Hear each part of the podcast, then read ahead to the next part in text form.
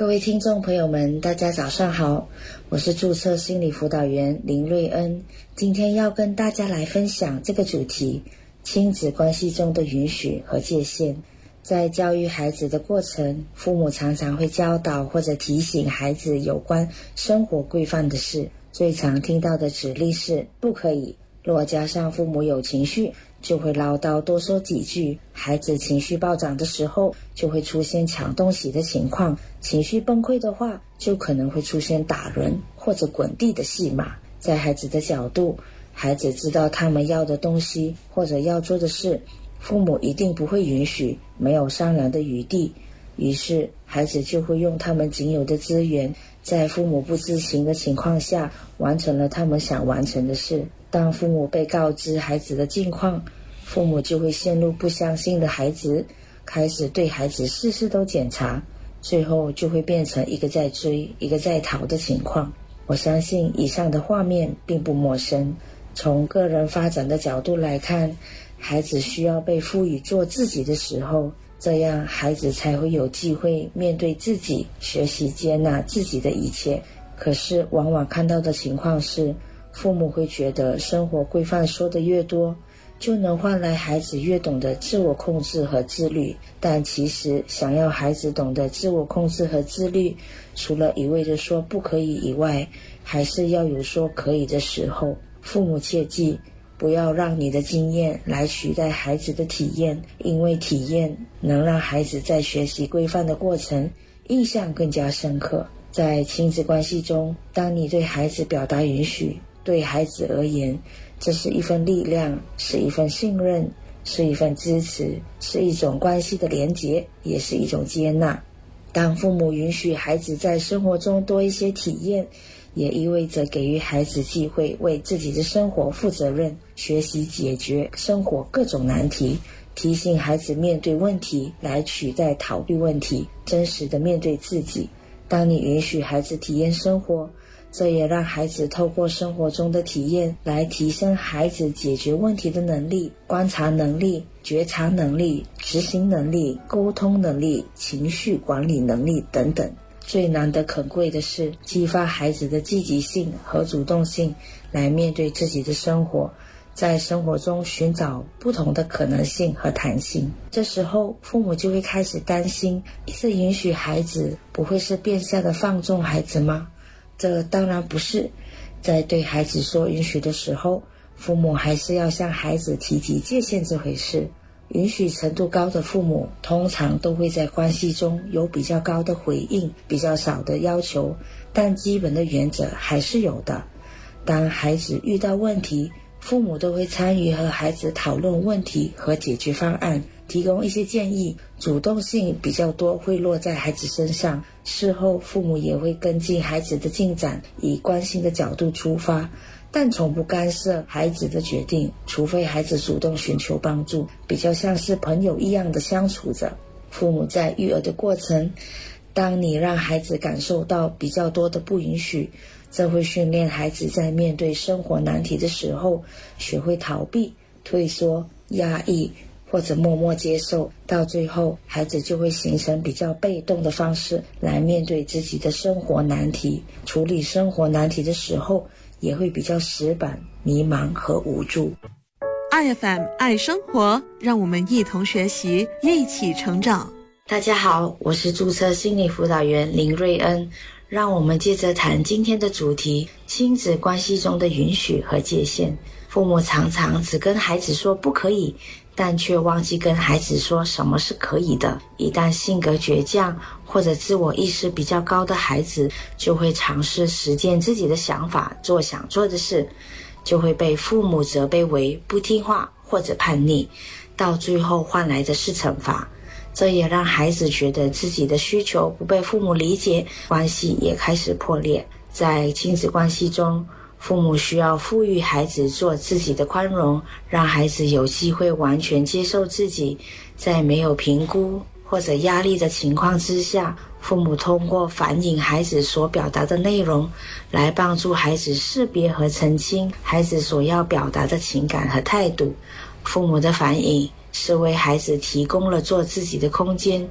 这也让孩子学会了解自己，并制定自己想要走的路线。当父母发现孩子在遵守界限的时候有困难，记得主动提出想要帮忙的意愿，并跟孩子进行讨论，或者做适当的引导。在面对孩子的生活所需，父母需要记得，当你在跟孩子谈生活规范，避免陷入权力斗争的情况。父母给予孩子的界限需要建立在3个原则之上：第一，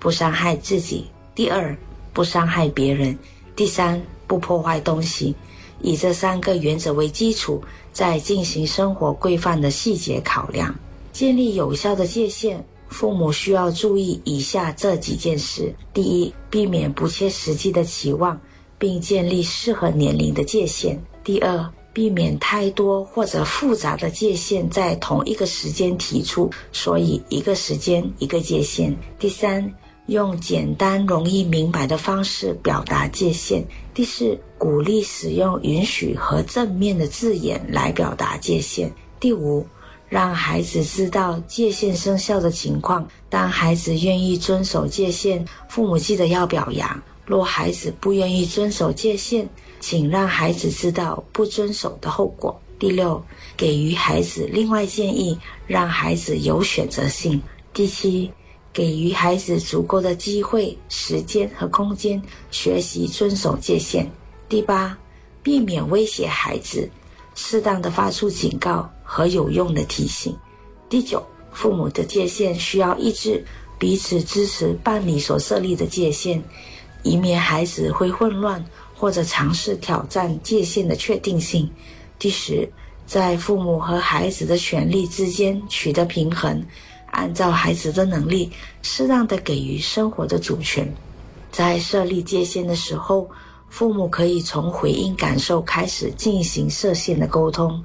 好比说，妈妈知道你喜欢玩手机，玩手机的时候让你感觉快乐，但我们说好的手机时间已经结束了，你可以明天同样的时间再继续玩。若孩子一意孤行，不理会且继续玩，父母能够继续说，如果你选择继续玩，那你就选择了明天减少玩手机的时间，因为你今天多用了玩手机的时间。若孩子愿意主动停止玩手机，记得回应且表扬孩子愿意遵守的行为，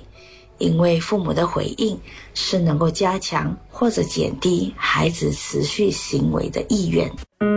接纳错误是进步的代价，爱生活陪你学习，一起进步，让我们回归生活本质，慢活、乐活，享受生活，爱生活。各位听众朋友们早安，我是注册心理辅导员林瑞恩，让我们来继续谈今天的主题，亲子关系中的允许和界限。在生活中，当父母跟孩子沟通，尤其是谈生活规范中的允许和界限，父母回应的方式必须要让孩子看到爱和希望。很多时候，孩子在生活中所提出的要求是否被满足不是重点，关键是在于父母如何允许和沟通。曾经听过不同孩子的反应，尤其是针对父母在回应他们的要求这件事上，哪怕父母跟他们谈条件或者给予他们想要的，孩子希望父母给的甘心乐意，若不愿意那就不要给。孩子最不愿意看到的是父母给了之后又常常威胁或者抱怨。有些父母则在情绪上折磨孩子一顿，才允许他们的要求，到最后孩子印象比较深刻于不好的感受，而父母允许的这件事就没有意义了。我相信许多父母希望孩子能够把心思放在求学上，千篇一律的求学过程让许多的孩子感觉到无聊，也觉得无趣，就会对学习提不起劲。因此鼓励父母能够在生活中可以给孩子适当的自主权，让孩子体验为自己的生活负责任。好比说，他今天可以决定带什么便当上学，他今天出门可以决定穿什么衣服，决定如何使用自己的零用钱，分配时间完成功课等等。而父母看到孩子有困难，就从你所看到的事实开始进行沟通，记得沟通的过程不要让孩子只看到自己的错处，更重要的是让孩子看到改进的希望，这能够让孩子更加的自信面对自己的生活。这就是允许孩子在错误中学习。在允许孩子的过程，父母需要注意以下这几件事：第一，避免试探你的孩子；第二，注意表达允许的语气，避免有情绪和说话内容不一致的表达，会让孩子觉得混淆或者想要测试允许的真实性。第三，父母若对孩子的要求有隐忧，可以告诉孩子你需要时间考虑，而不是直接拒绝。第四，每个父母的允许程度不一样，所以父母所允许的事需要抑制，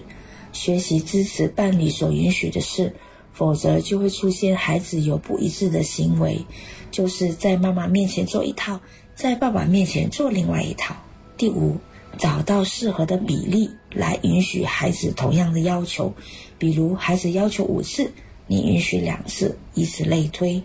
第六，父母学习允许自己体验不一样的育儿方式，适当的时候允许自己有喘气或者喊停的空间。